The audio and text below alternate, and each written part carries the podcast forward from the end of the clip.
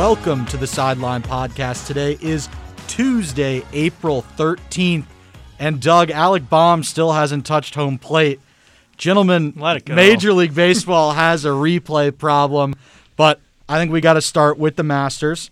We got to start with history. Hideki Matsuyama becomes the first Japanese man to win a major tournament in golf. What a weekend it was. A lot of fun. Uh, it was the Masters, so everything about it will be magical. I think the actual tournament itself was a little bit anticlimactic, but the history of a Japanese player winning the first major, with it being the Masters, the best one, was was magical in itself. And you know, he's been around the game, Hideki Matsuyama, that is for so long now, and he's kind of been teetering with the top spot for a little bit. He's kind of had his runs here and there. For him to finally capture one and have it kind of be stress free, but then get close at sometimes and then pull it out in the end was a fun scene to watch. Yeah, I can say from from casually viewing the Masters and, and golf in general, just I would say I guess the command he took with the lead, like Doug said, he was never really challenged. I think there were a couple times um, late where, where it looked like uh, Zalatoris was going to push him a little bit, or maybe Schauffele was going to make a run, but for the most part, like once Friday hit, like Matsuyama was kind of in the driver's seat and, and was on cruise control from there. So from that perspective, it was really impressive. So, a couple things. Uh, this was on the 15th hole. This tournament became Xander Schauffele's to lose. When Hideki Matsuyama hit his second shot into the water on the back of the 15th hole and Schauffele was safe in the bunker, that was an automatic at least birdie for Schauffele. He did end up birdieing. And Hideki was facing a bogey at best, which he actually did leg out a bogey there.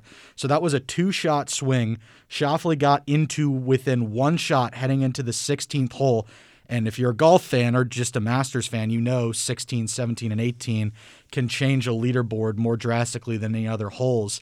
And Schauffele, he says he hit the right club. It just hit a wall of wind on the 16th and went into the water, and they didn't recover. He tripled and gave three shots back. And Hideki, who bogeyed three of the last five holes. So, like, you, you got to think it, it really, yes, he did run away with it technically, but if Schauffele had put his ball on 16 just in play, we have a different tournament. So I was listening to Andy North, former golf Yeah. player, won I think two major championships. He did. He was saying that he that Schauffele used the right club on the 16th, but he aimed for the wrong part of the green and then it had no shot of even staying. So like, I, I think that was not horrible, but it, it just I don't know. Obviously, results are tr- like hindsight, and like you can say all those cliches, but Schauffele is a name that we'll talk a little bit more about him later. He's a name that has been at the top for many, many times, many tournaments, and will be. I, I'm sure he's still very young. Yeah, he's in his in his the latter part of his mid 20s. Right. Um, but I, yeah, you're right. We'll talk about Schauffele in a sec. But Hideki, it, Yeah. it is it is impressive. Um, Wai Yang was the last male Asian player to win a major. Everyone remembers when he beat Tiger at the PGA in 2009. That was a huge deal. But Hideki being the first uh, Japanese player, Japanese male to win a major, is a huge deal because it's it's a nation that loves golf. We, we listened to Sir Nick Faldo talk about that all weekend. Uh, my dad's era, so you know people who are in their mid fifties. Uh, a guy by the name of Tommy Nakajima, who was on the Tokyo Broadcast System broadcast, he he and Jack Nicklaus went back and forth for a major in the in the late seventies. So that was that was fun to listen to him, even though I had no idea what he was saying because he was speaking in Japanese. But to, for him to be involved in that broadcast and see the the fruits of his labor pay off for his nation, that that's pretty cool to see and Um, hear. Yeah, absolutely. And I like the way that they like like you said there was a lot of the Japanese implemented uh, their broadcast into the US broadcast. We had no idea what they were saying, No. but you could feel the energy and obviously it meant a lot to them and you could tell by the way that they were talking about each single shot he took. I thought he was uh, Matsuyama was older than 29. He's still a young guy. Yeah, so he 10 years ago was the low AM at the Yes. Masters in 2011. He Yeah. was 19. Hid- Hideki, there are there are a few of these guys, probably a handful of these guys. He's a guy who's always been okay. One day, we don't know Right. when he'll win a major, Right. uh, and that finally happened. I think the closest he's been or the closest he's been in the recent past was in 2017. He had like a fourth or third place finish, I think, at the U.S. Open. But he, the last couple years, he's been off his game. Uh, and I was reading an article about that that he he went from being a, a perennial top 10 player to being a top 30 player. And you don't often see that in golf. You don't see a guy who's super talented go to being like okay. You see a guy that goes super talented to being terrible. So he kind of took a little step back.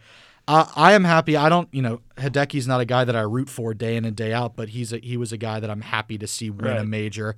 Uh, pretty cool to see him walking through the Atlanta airport just carrying his green jacket, hopping on the flight to, I believe it was to Chicago, then to Tokyo. Yes. So that that was cool.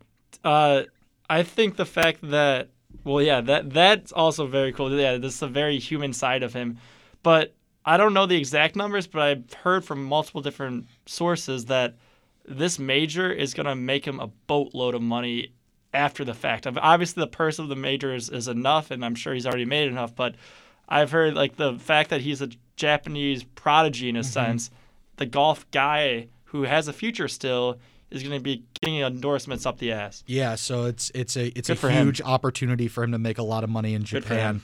Uh, let's talk about. So yes, congratulations to Hideki, first Yep. major champion of 2021. Uh, it was nice to see patrons in the crowd or in, in the, on the course uh, at Augusta. Certainly a huge part of all that goes on there. There weren't quite the same roars as there normally are, but seeing a hearing a hearing people at a golf tournament is comforting.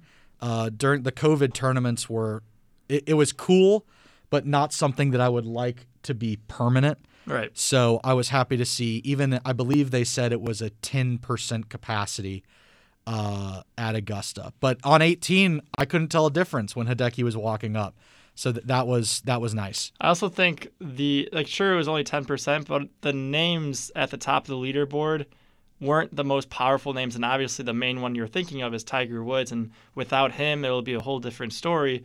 But even like the Dustin Johnson wasn't really up there, and like obviously people like Matsuyama and people bought into Zalatoris, but they're just not the top recognizable names Right. and and players that people cheer for. So I think having that 10% it might have been a little bit louder if those top names were there, but like you said, they were still very noticeable, especially when Matsuyama finally hit that last putt.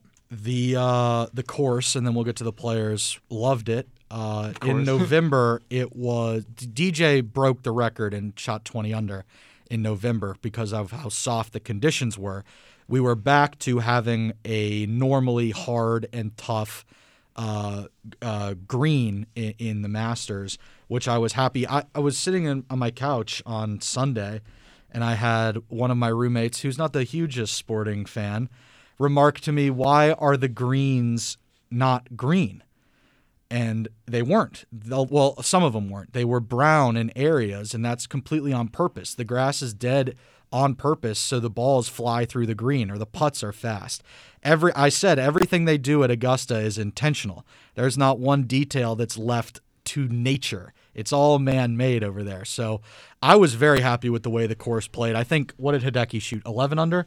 Yeah, Um, oh, 10 under. 10 under. I think that's a perfect score at Augusta.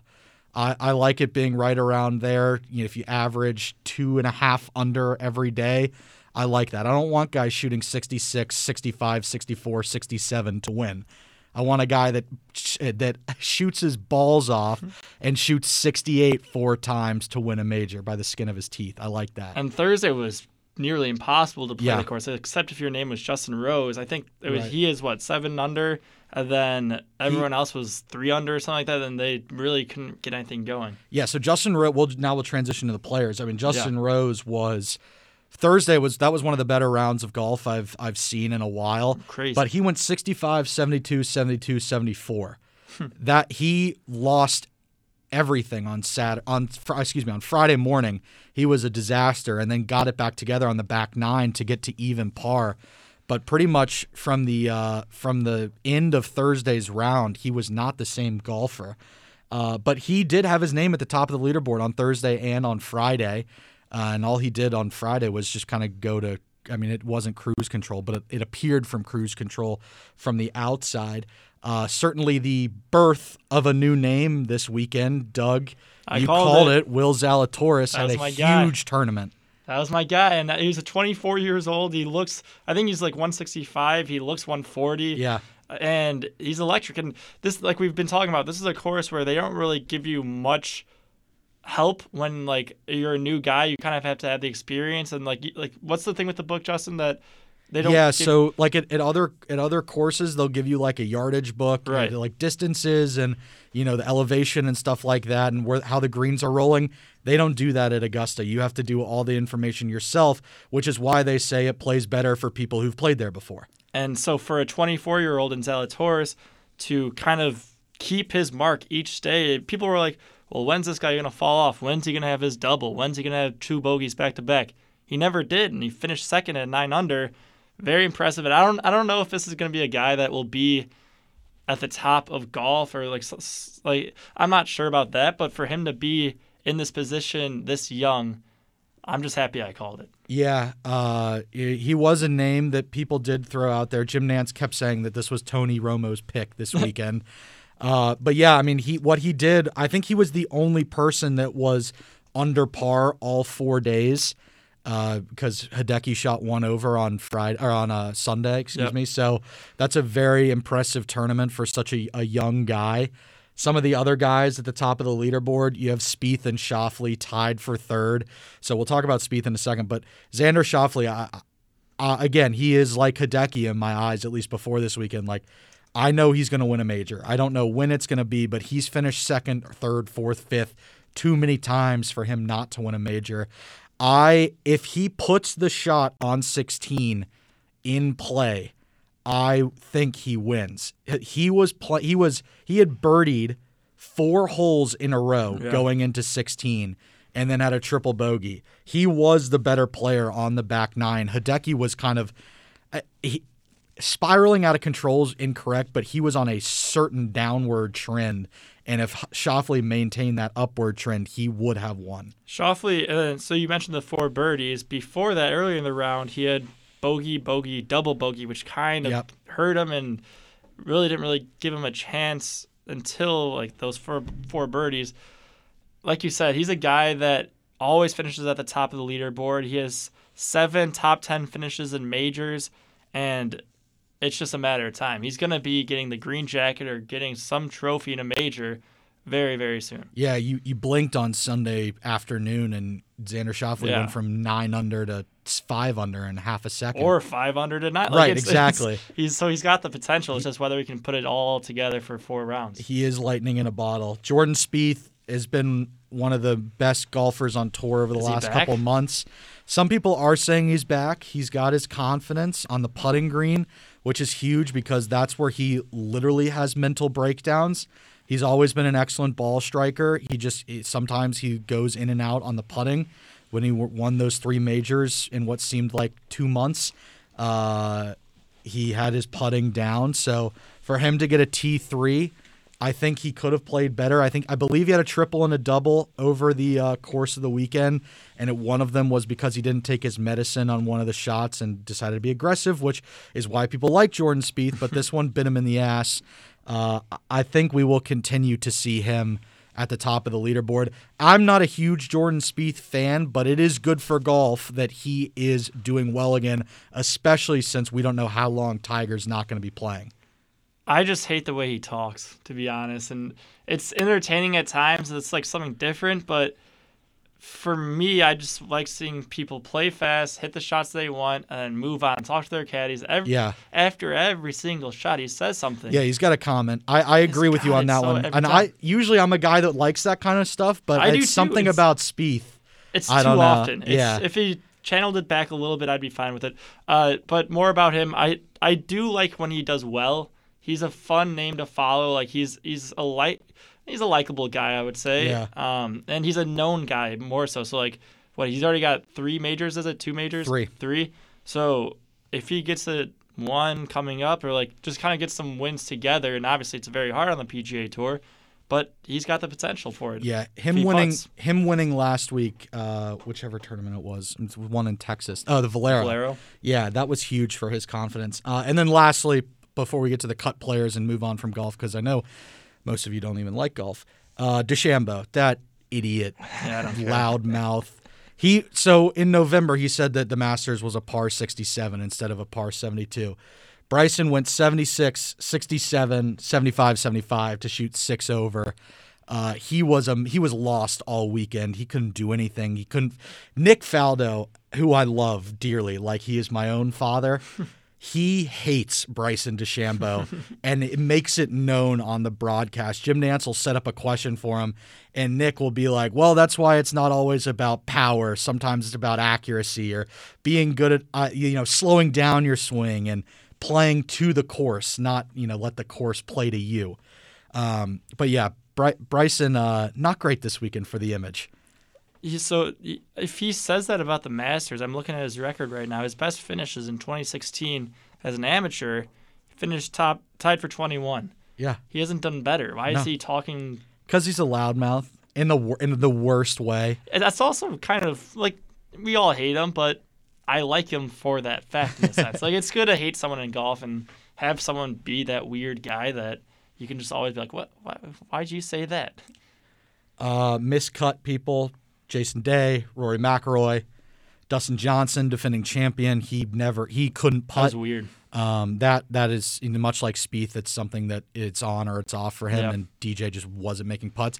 And Brooks Koepka, wa- Koepka was playing on one leg, Yeah. uh, and he also missed the putt. That's crazy. It was like a six month recovery for his knee surgery, and he came back and played the Masters in one month. So I'll throw in the name Patrick Cantlay as well. He was disgusting. I had him in one of my pools, and he just embarrassed me. Cantlay is uh that that's a good pick. I'm looking now. At, No, it wasn't. I mean, yeah, no, it was a good pick. Like before Oh, the yeah, tournament. be- yeah, before the tournament.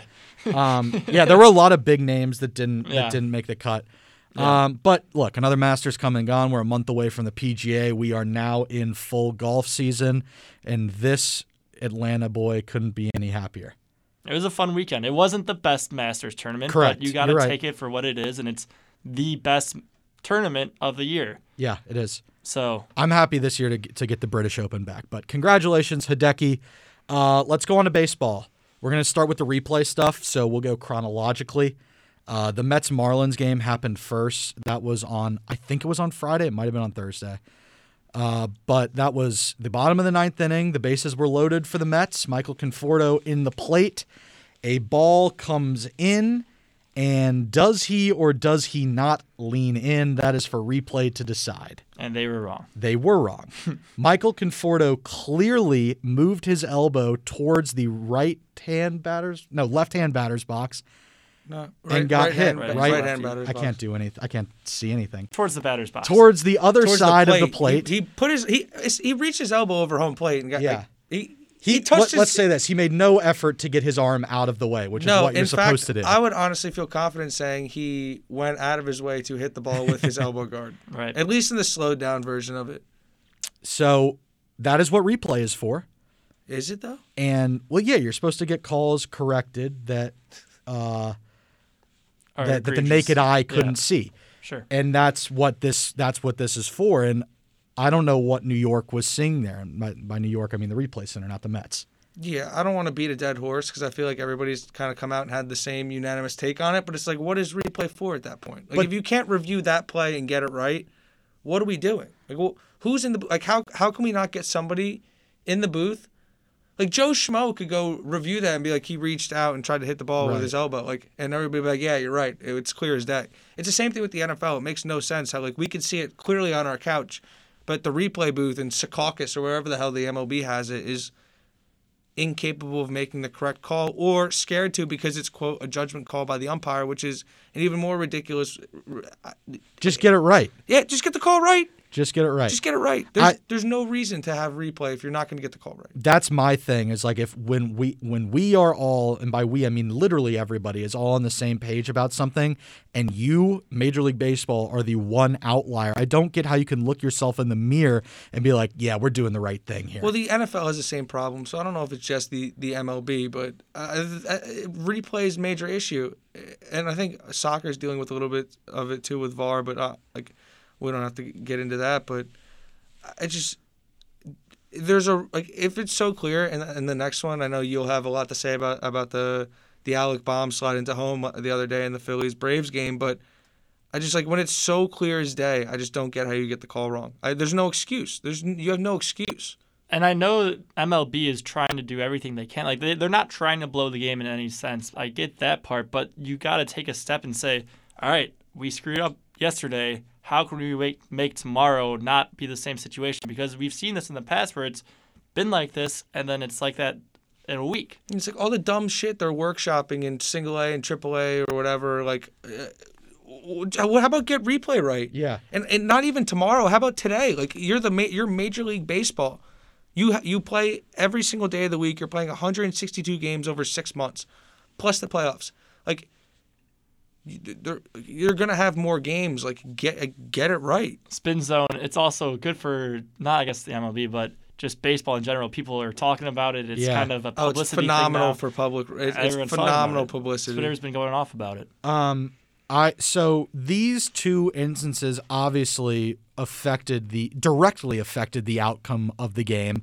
Um, we'll, we'll move into the Braves Phillies that happened in the bot or the top of the ninth in Atlanta on Sunday Night Baseball. So national TV, everyone was watching. That's hilarious. Right too. after the Masters, so it was the perfect transition. Uh, there was not a single person on Twitter except except for freaking Bob Nightingale, who is like the Jeff Goodman of Major League Baseball Twitter, Not a good comp. who didn't who didn't think that Alec Bohm was out. I thought it was Bomb. Uh, Vasgersian kept saying Bohm. So I I, thought think it was going Bohm, with too. Bo- I think- Boom. I think Alec Bomb sounds way cooler. like he'd say that, like he had a home run, and I was gonna send you like Alec with a bomb emoji. Like I think that's awesome. Like if I if mine like I would be Alec Bomb, but if it's Bohm, it's Bohm. We'll go with what Vasgersian said. He's Um, I can't listen to him all year. well, it's But it's well, that's a different conversation. Yeah, but I think we should we can have that one. Um, but yeah, so it was clear. Bohm. Sl- let me address the Marcell Ozuna people first. That was a terrible throw by Marcell Ozuna, and the people who are like, "Get a better left fielder, and you wouldn't have the problem." That's not the issue. the issue is that Major League Baseball messed up a call. It was a judgment call. The ump called him out, and I don't blame him for that because he was looking in the dirt through Travis d'Arnaud's body, Yeah. so it's hard to see. That's what we have replay for. the position the umpire's in is justifiable, and the fact that he makes the wrong call in a split second is right. Like d'Arnaud's over the plate, he slides in. It looks like his foot might have scraped it. Whatever, whatever. He calls him safe. Bang, bang. Then you go to replay, and it was not a challenge by the Braves. It was an official review by the umpire crew or Major League Baseball, however it's handled. Yeah, which means somebody was like, "We need to take a look at this." again." Correct. So Bohm went. If you have, if you're looking at a plate right in front of you, his foot, I think it was his right foot, came up short, and then somehow landed like six inches to the left of the plate. Maybe it was his left foot. Whatever. There was not even one second of footage where I thought that part of his foot just touched the plate. He's in there. Well, there's the problem is when they showed it at the right angle too, because the, when they showed it at the umpire angle and even some of the top angles, you couldn't tell that his foot just kind of glides over home plate. But when they showed it from the angle down the third baseline, and you could see the plate through d'Arnaud's leg, you could see clearly doesn't touch it. Right. And if you see that angle, like again, like we, we could sit here and beat the dead horse all day. Like make the right, like make the right call. I have nothing else besides they obviously were wrong. They got. I don't think you can correct me if I'm wrong. Yeah. MLB said the next day that they were wrong. No. no, they have that. not. They They've don't yet to do that. release a statement They, regarding they it. protect one thing that MLB is really good at is protecting its umpires. But in a situation like that, like what, like, I don't. Uh, and then part two, uh, what I would say is, I told. Justin this. Obviously, they were wrong. Argue about it for a day, move on. That's my stance. Obviously, the not, Believe in something, Doug. I'm not saying I'm not saying MLB move on. I think they should look at it. But us as fans, like there are games going on besides this one game, and I'm sure it's fun to talk about. But you just talk yourself in circles, and it's the same conversation that we've had.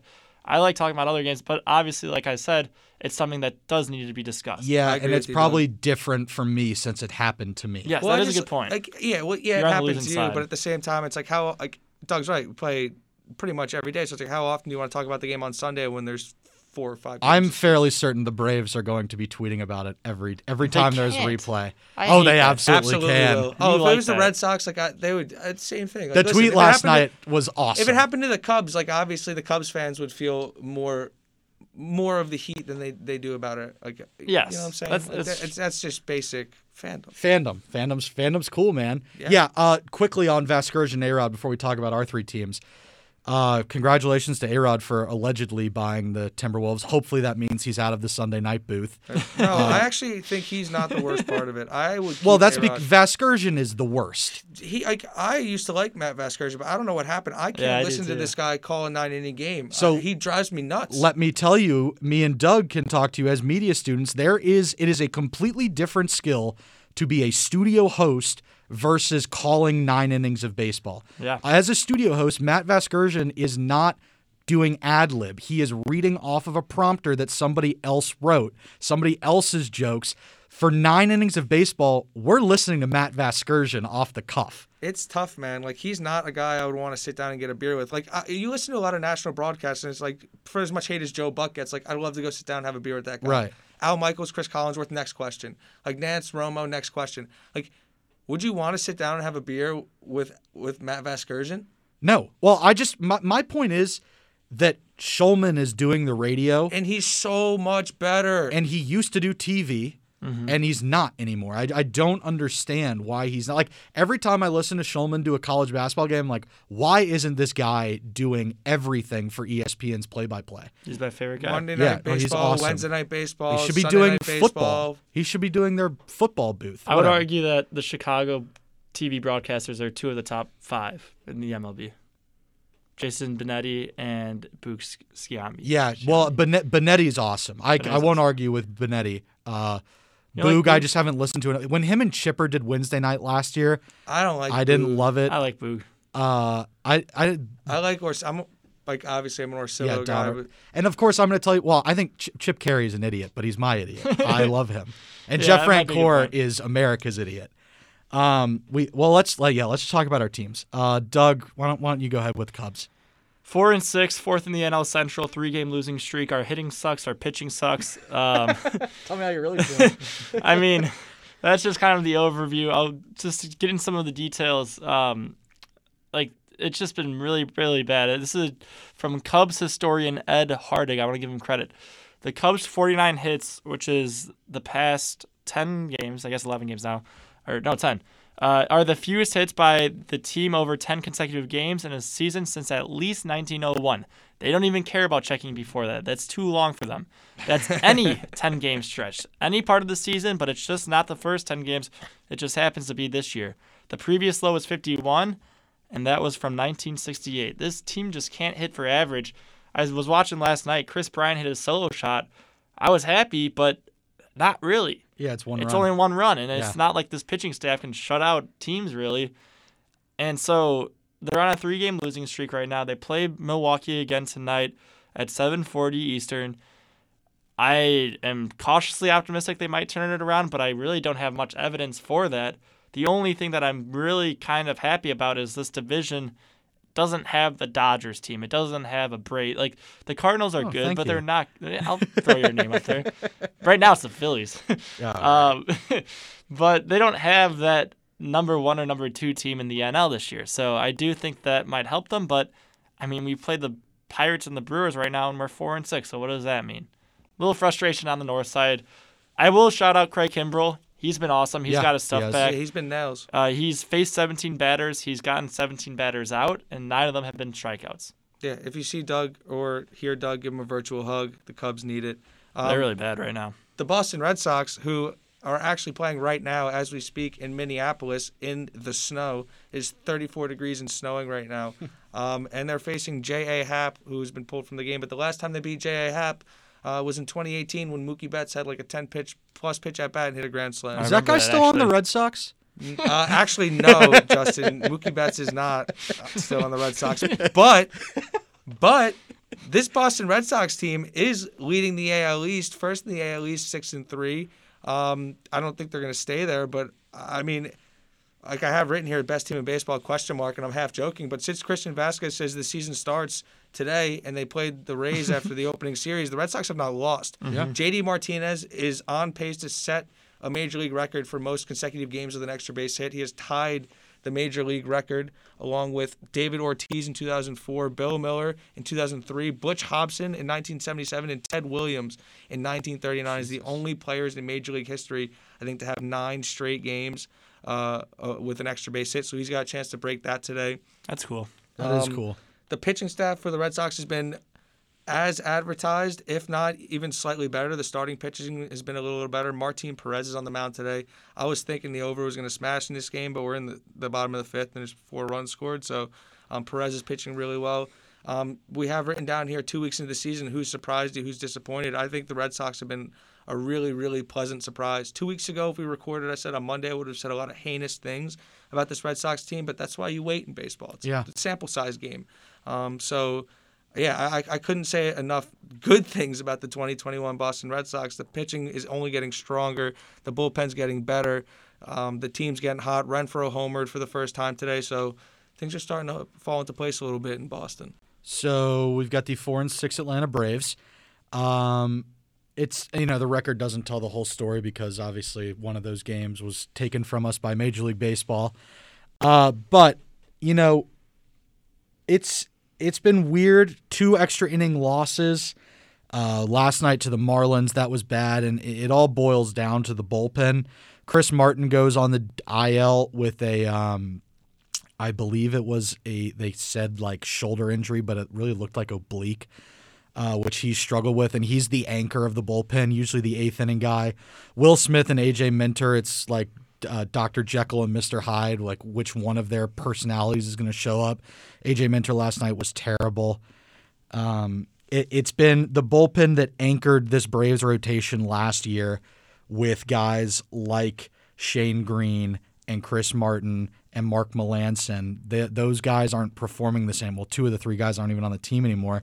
Meanwhile, Shane Greene is sitting on the open market and hasn't been signed. So I'm hoping Alex Anthopoulos and the Braves front office go out and get him. But I'm not worried. The offense is still waking up. Ozzy, Freddie, and Marcell are are still have cobwebs on them. I would say. I would say Freddie. Uh, well, Freddie Freddie has five hits and four of them are Oh. home runs. That's why you've that's- seen I all the see- yeah, yeah. you see the home runs. Freddie was 0 for 5 yesterday. He's it's been a really slow start Okay. for him. Um, but Ronald Acuna Jr. and, and uh, before I talk about him, Travis d'Arnaud is it's one of the best acquisitions of the Anthopoulos tenure. No one's going to talk about it, but what he does behind the plate and what he does at the plate. Um, in terms of catching and hitting, he is fabulous. He's a great framer of the ball, and he's right now at least he's one of the best offensive catchers in baseball. And I think it was like a two two year eight million dollar deal. So that was a huge get for the Braves. I've been really pleased with with Travis d'Arnaud. Plus he fits in in the locker room really well. Ronald Acuna Jr. Uh, let me get his stats because he deserves the exact numbers. He is hitting 447, 500 OBP, 947 slugging, 1447 OPS, and he's already got a 1.2 war. He's got four home runs, three stolen bases. The dude deserves way more credit than he gets. And I know he gets a lot already, but it is always, and I say this every goddamn week, it is always Juan Soto and Fernando Tatis being talked about instead of Ronald Acuna Jr. I don't know why. Maybe because Tatis is in California and Juan Soto's got a ring. But Ronald Acuna Jr., in my opinion, is just as good, if not better, than those two players. I would agree, but I also would disagree with the fact that he's not really in that conversation with Todd. I guess Tatis is more of a flashy guy, so he's up there. But I would say Acuna's talked about Yeah, I would nearly say as much as Soto. Yeah, I would say the Maybe. three of them are. Pro- he's definitely. That's got that's some Atlanta bias. Yeah, that's there. some he gets a Atlanta- ton of media attention. He's a top five attention guy in baseball. I would say it's probably in no particular order: him, Tatis, Mookie, Soto, and Trout. In terms of like, Yeah, well, yeah. I mean, I don't even put Trout in the same category just because he's like, Trout's just like it's Trout crazy to think recognition about because he doesn't him. try and he's Yeah. just so good. But the other, like, I would say those four guys: Mookie, Tatis, Soto, and Acuna. And it says uh, an absurd amount about uh, Tatis, Acuna, and Soto that they're being mentioned with Mookie Betts. But I would say those four probably get the most recognition from the public, from the ads, from from odds, from jersey sales. I want like that. more. Yeah, he, I mean, he might. Hey, Deserve listen, man, win MVP then. He well, he is to be fair, right? And I I mean, we all everyone says you know it can't last, but maybe it could. But hmm. this is the best I've seen him play Sure. ever. Well, listen, if he goes 40-40 this year, then yeah, that- I mean, then yeah. he's- he's we talked about this only- yeah, yesterday. we he talked- should have done it la- la- or two years like ago. how many guys in the league could realistically hit 40 homers and steal 40 bags? Yeah, it's not. It's a short not list, lot. and it's probably just him and Mike Trout. Um, so yeah, I mean, I'm I'm happy. I I did. I apparently reached and took Acuna with my first overall fantasy pick. That's paying off. Yeah, I don't know who called that a reach, but I call that a reach.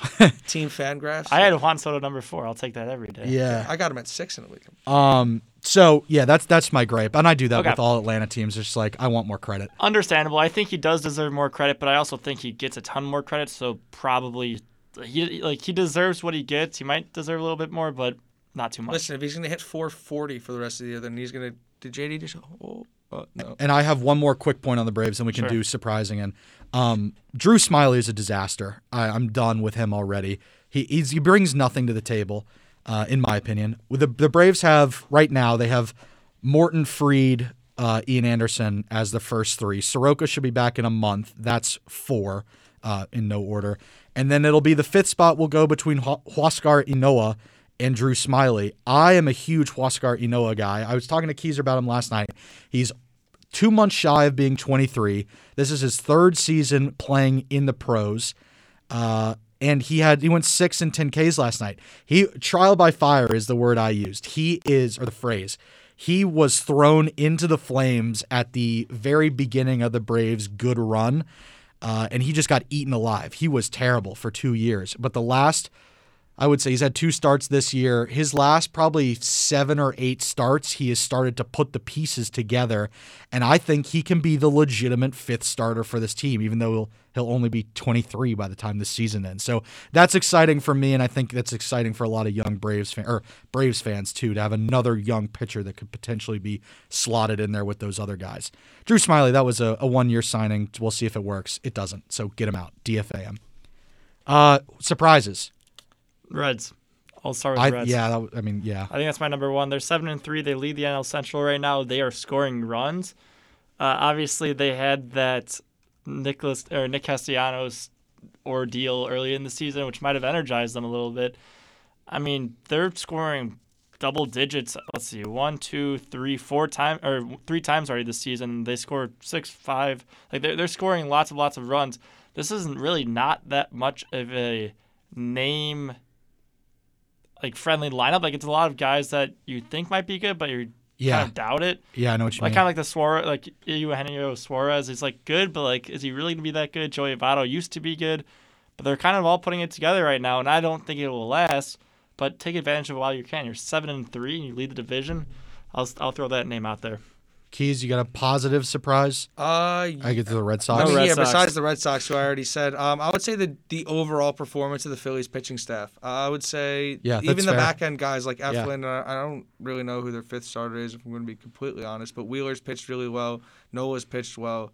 Um, so I would say the I wasn't looking at that as being a strong suit of this Phillies team. It looked at the lineup, and you're like, okay, they're going to do some damage, and you have some things to figure out the back end of the bullpen. But the starters have held up really well. So I'd say Philly, and then I just expected that San Fran to be terrible. I know it's only been been ten days, but um, the fact that they're over 500 is pretty encouraging. Uh, I will say, I'll add about the Phillies. They completely changed their bullpen this offseason. Uh, Hector Neris is the only guy they brought back. Uh, Seranthony Dominguez is on the IL, so there, that's the other familiar name. But Fi- everyone else besides Hector Neris is new to Phillies bullpen this year. That's how bad they were last year. Miserable. My my surprise, and it's not because they weren't supposed to be good. It's because they're always supposed to be good, and they never are. The Angels started seven and three. Uh, Shohei Ohtani has been the, the talk of the town, so that that's been uh, good to see. I love Joe Maddon, and I think Mike Trout, at the very least, deserves to play in the playoffs. And I think we as baseball fans deserve to watch him in the playoffs. So that's exciting. If they, I mean, obviously we got 150 more games left, but if they can kind of be relevant this year, that would be great for us and great for the game. Uh, I'll go right. I'll stay at home in that division. My bad surprise is the A's. They've won three in a row, but they started the season one and seven. They were talking a whole lot of shit to the Astros in their opening series and got swept in four games. So that that was surprising me. the The A's are always a sneaky pick to win the AL East, but you say sneaky and they've won 90 games for like five seasons in a row. So Uh, is that Bob Melvin out there? I think is their manager. Yep. Um, ever since he got there from Toronto, he the the A's have been fantastic. So I was surprised by their slow start, but like I said, three in a row. They're four and seven now, starting to get things back on track. I'll go off that. They uh, to finish that point, they lost Liam Hendriks, who is probably baseball's best reliever, at least top three. He goes to the White Sox, and that's my disappointing team. Chicago's really not doing that well in both teams. They're, the White Sox are five and five. Their run differentials plus twelve, so I guess they're hitting, and whenever they win, they blow teams out. But for close games, their bullpen is not helping. Whether it's Hendriks blowing a save, or Aaron Bummer giving up three runs and only getting one out, something like that. Their defense has not been good. They're giving up an air pretty much every game. And I think it will turn around. I, I don't think this is really the sustainable season. They're not going to be a 500 team, but so far, I don't like the way that they're playing. They like they split a series with the Royals. They only took two out of three against the Mariners. These are games that they really should at least win two out of three, maybe three out of three, and they're a little bit shaky to start the season. Uh, I just want to. You said run differential. The A's have the worst run differential in baseball, minus twenty eight. Like that's that's bad, bad. That's, that's seven worse than the next worst team. How many games have Yeah, they played? it's just. But I mean, like eh, you you can. The four game division sweep to open the year. Like the Braves got swept to open the year. The Red Sox got swept in the by division to open the year. blowout Like, too. yeah, I don't know. I, I wouldn't worry so much about the Athletics. They're Yeah. always a team that kind of gets their arms rolling. They've also played the Astros twice and the Dodgers once. yeah, so So that's yeah, not not the easiest opening. Pretty good. I would say, and not that this is a huge disappointment in terms of my eyes, but I guess in terms of the public's eyes, like everybody kind of anointed the Blue Jays as like the next team to kind of push for the AL East and kind I of push that upper That was me. echelon of of AL East teams. And while the like the Rays got a little bit worse, um, the Yankees obviously they have their problems with, with the pitching staff and, and injuries, um, but just eh, like. I, I think everybody needed to pump the brakes on the Blue Jays a little bit and where they stand in, in the division. And I think the early part of the season kind of reflects that maybe they're not the darling team everybody thought they were this year. Maybe that's next year for them because I, I just I don't think their pitching's there at all. I agree with that. And I think Justin usually says this, but like, I'll believe it when I see it. Yeah, You didn't say that for the Blue Jays. No, I I, didn't. kind of did. I'm like, I think they could be good, but I don't know. I got to see it. So we haven't seen it yet. And also, I think, I think, uh, and I don't know how permanent this was or if this went under the radar, but the Yankees uh, early last week or after his last start designated Domingo Germán for assignment. Uh, so I think chemistry-wise, that might have a positive effect on that team. So it's something to look look at moving forward in the East. again, we're only you know depending on what team you look at, we're only ten games into Yeah. the season, so long way to go. But we'll we'll try and do something like this every week where we talk about the baseball, chop talk about baseball, talk about the baseball, uh, chop it up just a little bit around the diamond. Um, let's go to UFC. There was there were some fights this weekend. Yeah, a lot of good scraps this weekend. Uh, starting the main event, Marvin Vettori took it to Kevin Holland. Kevin Holland stepped up and took this fight on, on like 10 days' notice, I think, maybe even less. Uh, Holland fought like three weeks ago against Derek Brunson, and we talked about that fight. But uh, Vettori did exactly what he needed to do. He set the middleweight record for takedowns in a fight, um, which I believe was like 11 or 12. Uh, he just put his uh, put his head in, in in Kevin's chest and drove him to the mat and kept him there. It really wasn't much more to say. Yeah, Holland was a entertaining fighter. He didn't have the choice to be entertained this this fight. He was kind of being controlled the whole time, like you said, was taking down a bunch. Uh, he'll be back up there, but Vettori looks really good, so I'll I'll throw his name out there for a future contender. Yeah. So uh, the thing with 185 and, and where it gets exciting, but also kind of confusing, is like there isn't a true number one contender right now. Like you have the champ Adesanya, who is, um, regardless of what happened in, in his last fight with Blachowicz, I mean, That that's about. Unbeatable as as anybody could look at 185. Yeah. I mean, if you look at the last time. Uh, or, the, or the time he fought Derek Brunson. Derek Brunson's a pretty good wrestler. Tried to take him down and couldn't. And we saw what, what Brunson looked like stuck on his feet with Izzy. Uh, so you have Marvin Vettori, who just won his last fight, second main event in a row. We have coming up this weekend Robert Whitaker versus Kelvin Gastelum. Um, that's going to be an unreal fight.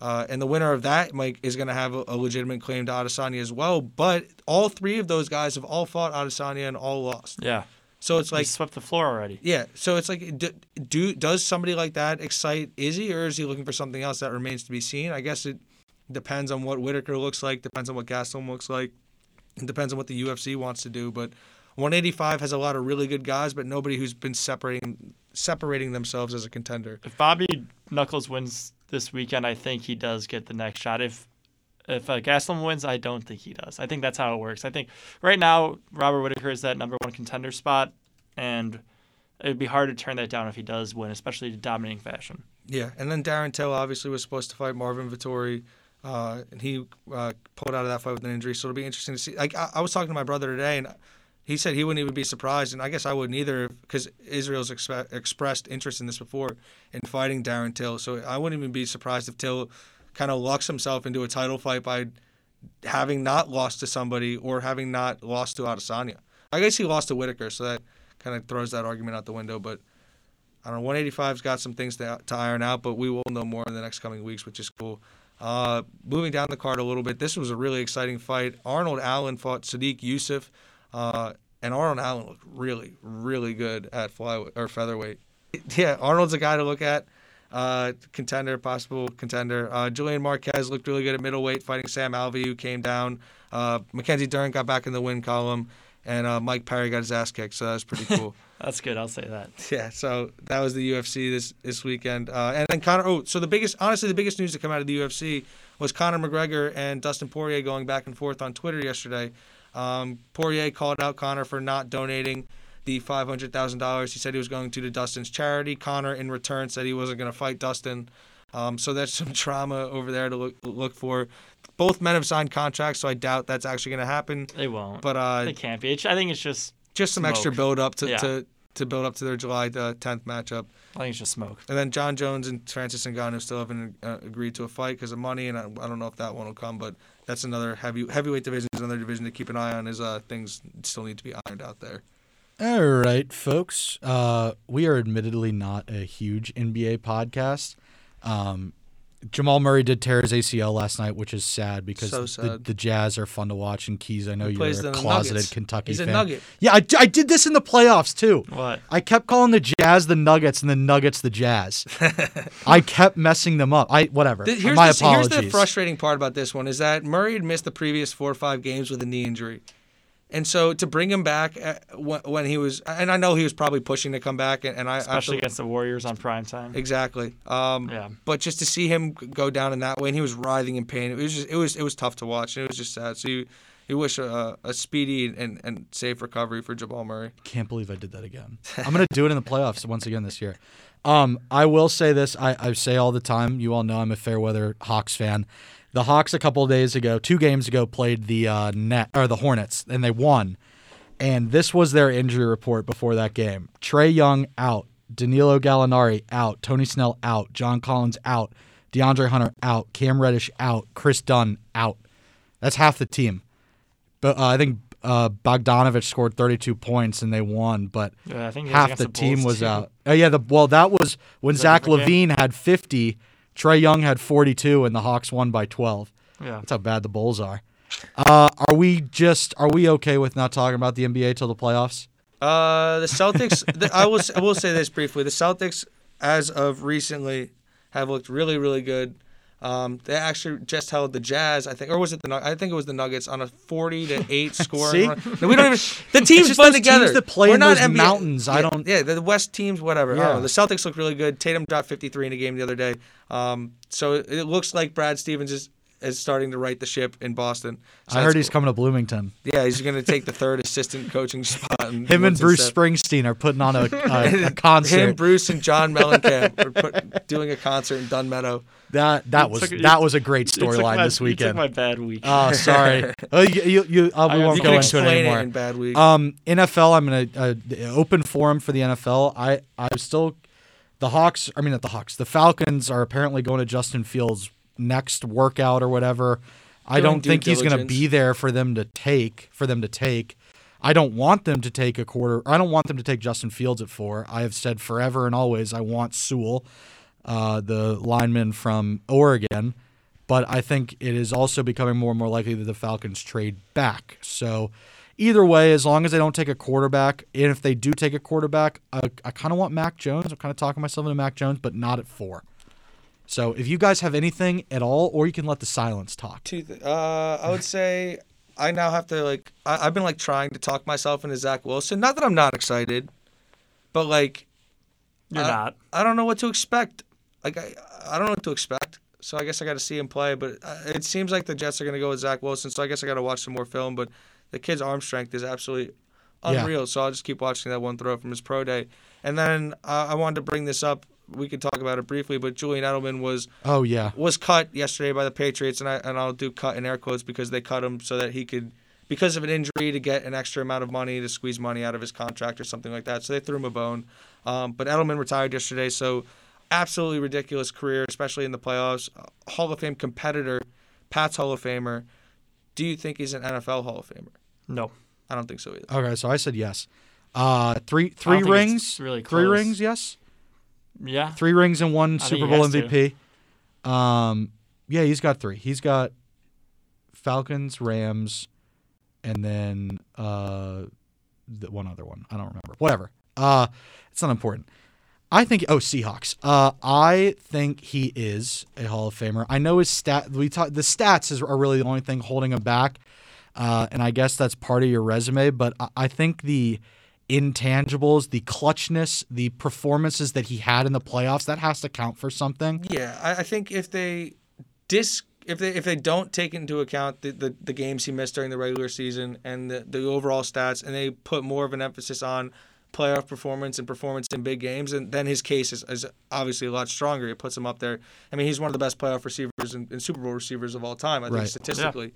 Um, so in that regard, yes, but I don't know if his overall career statistics will get there, but just an un- unbelievable, unforgettable player from our generation. Yeah. And you'd be hard pressed to find a guy that his community embraced more than New England embraced Julian Edelman. So He fit that team. yeah, congra- I mean, I, I, I, did, I never had a reason to hate Julian Edelman. I never hated the Patriots. I mean, I did hate the Patriots, but I never hated the people on the Patriots. Um, so uh, congratulations to Julian Edelman on a great career and a fine uh, representative of the Jewish community. Um, segments, shall we? I'll go first. We talked about the sad part of the game against Denver and the Warriors, but I'll talk about the happy part. Stephen Curry tops Wilt Chamberlain as the Golden State Warriors all-time scoring leader by scoring 53 points. I think it was bound to happen. He's obviously one of the best scorers of all time, especially when you add the three-point into play. But to pass such a prevalent name and a very elevated player in Wilt Chamberlain, that means a lot. So I would say shout out, good week, good night, Steph Curry. Uh, bad week. I know we talked about not talking about the NBA till playoffs, but I'm just going to go back to back here.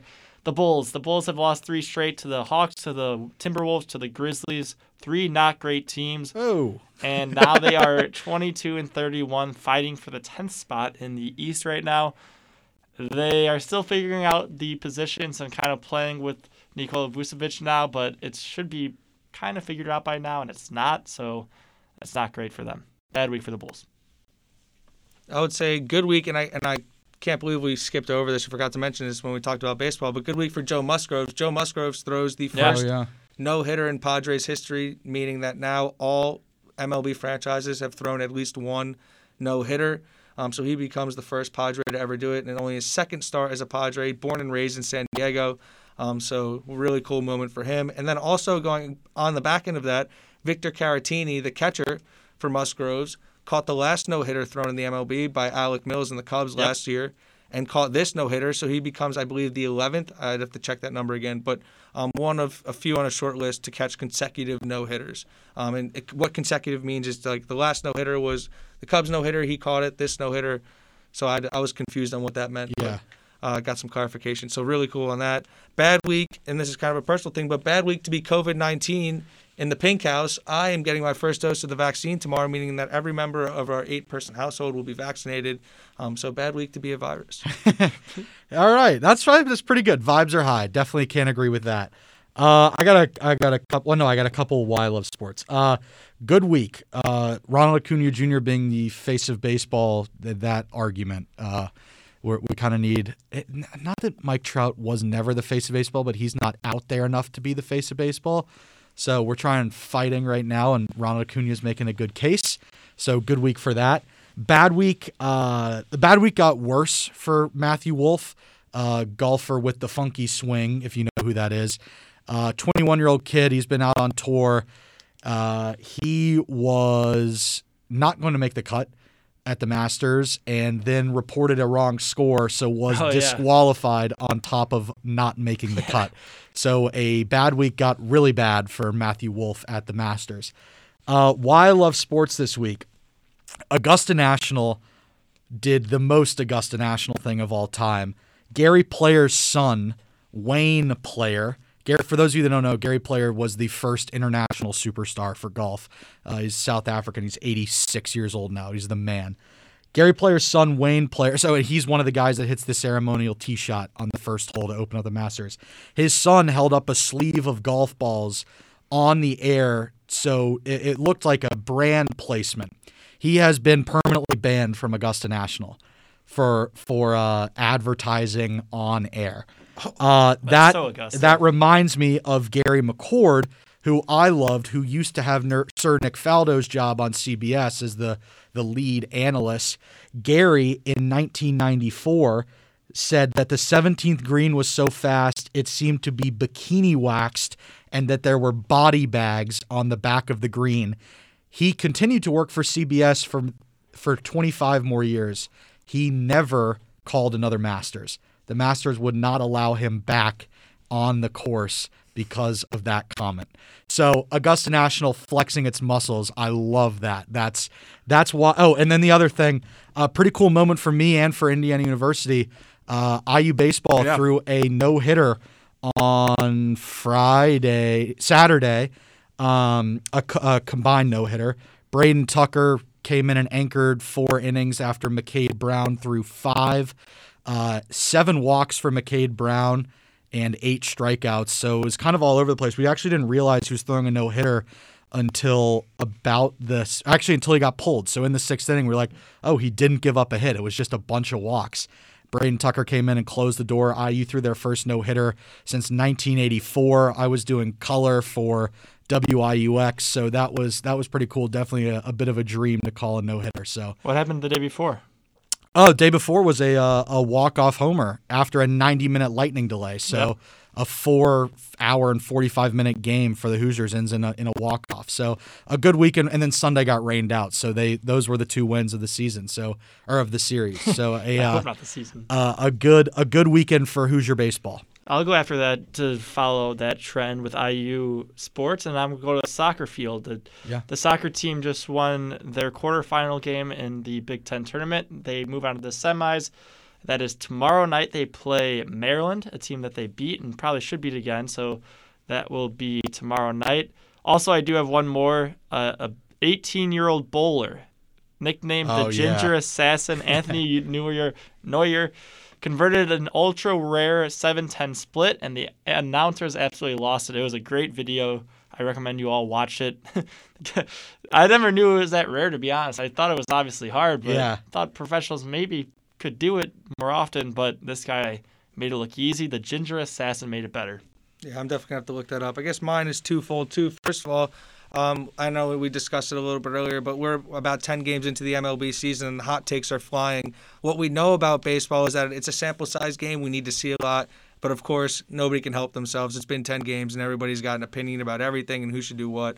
Um, so we're, we're just in the thick of like, they should do this, they should do that, but nobody has enough data to even make an educated decision. So we're just gonna creep towards some more games, probably two, three weeks down the line, where everybody can start to like pick out trade targets and things like that. But the overreactions are flying, and I absolutely love it.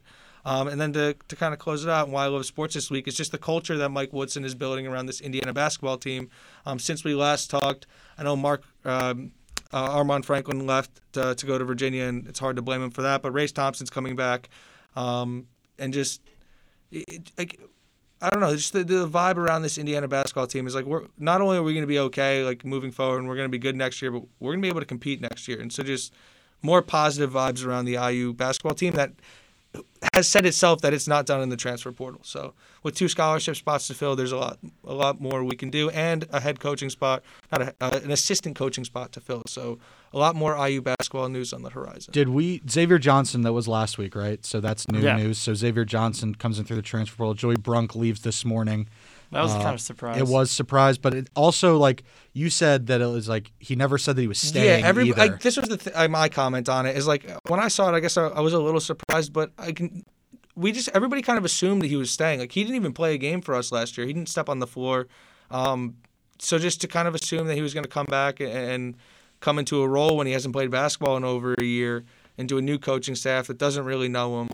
Um, it, it's ultimately a big ask, and so you can understand why a guy like that would transfer. I, I just, I, I guess, I was a little surprised that everybody was just assuming he was coming back to play for us next year. Yeah, I'm excited to see what they do with those two empty roster spots now. And I agree with you that the vibes are good. Yeah, Oh, and I- from everything we heard this morning, Dane Fife's press conference was Dane Fife was unbelievably electric successful. this morning, and I, I think the Race Thompson edition eh, eh, that's huge because the kid brings so much energy. He's been here for four years. He has experience playing in the Big Ten. He can back up Trace. We know he can play in the post. He brings effort. It's just you you need you need guys who are six eight who are athletic who can guard, and he's a guy who's six eight who's athletic who can guard. Who who knows if if Trayce can develop a jump shot, why can't Race? So who knows? especially with Joey Brunk on. That'll be big. He'll have more him. playing yeah, the time, front yeah. court, the front court depth is going to be huge, and you can't have enough of those. Like Race could guard the uh, like big threes and, and smaller fives, so like he, he's a valuable guy to have, and I'm glad he's back.